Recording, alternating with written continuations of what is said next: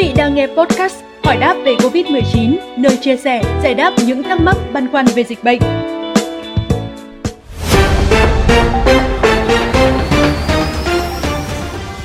Thưa quý vị, rất nhiều người nhiễm SARS-CoV-2 sau khi test nhanh có kết quả kháng nguyên âm tính, nhưng vẫn có dấu hiệu ho. Vậy câu hỏi đặt ra là vì sao lại có hiện tượng này ở những người nhiễm bệnh và cách giảm ho như thế nào để hiệu quả? Theo Phó Giáo sư, Tiến sĩ, Bác sĩ Phạm Thị Bích Đào, giảng viên, bác sĩ bộ môn tai mũi họng, trường Đại học Y Hà Nội, ho là một phản xạ làm sạch bụi, đờm và các chất kích thích khác khỏi đường thở. Khi kháng nguyên ở vùng mũi họng không còn, người bệnh có thể tiếp tục bị ho khan trong một thời gian. Ho sau Covid-19 cũng có thể xuất hiện thành từng cơn gây kích ứng, đau rát họng, đau dọc theo đường giữa xuống ngực, dẫn tới người bệnh không ăn được, không ngủ được và gây tổn thương ở phổi. Mặt khác, ho kéo dài có thể làm tổn thương biểu mô đường hô hấp, dẫn tới sự xâm nhập của các loại vi khuẩn, nấm. Ngoài ra, người nhiễm SARS-CoV-2 có thể bị ngạt mũi.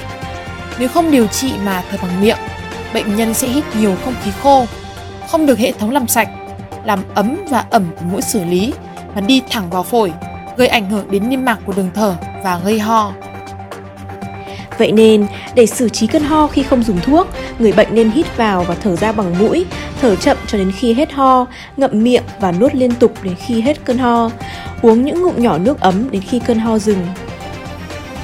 Bên cạnh đó, người bệnh cũng nên chú ý tới kỹ thuật giảm ho sau Covid-19, đó là phải ngồi thẳng lưng và thoải mái, hít sâu từ từ vào bằng mũi, sau đó thở nhanh không khí ra bằng miệng. Lặp lại điều này trong 3 đến 4 chu kỳ hoặc cho đến khi đờm đã sạch. Ngược lại, với bệnh nhân buộc phải dùng thuốc để điều trị, tuyệt đối tuân theo chỉ định của bác sĩ vì tùy theo nguyên nhân cụ thể mà bác sĩ sẽ có những chỉ định thuốc nhất định. Lưu ý, nếu ho lâu, dai dẳng, đồng thời bác sĩ xác định có tổn thương đường hô hấp nặng, không đáp ứng được với các phương pháp điều trị trên, người bệnh phải nhập viện điều trị. Thông tin vừa rồi cũng đã khép lại chương trình hôm nay. Xin chào và hẹn gặp lại.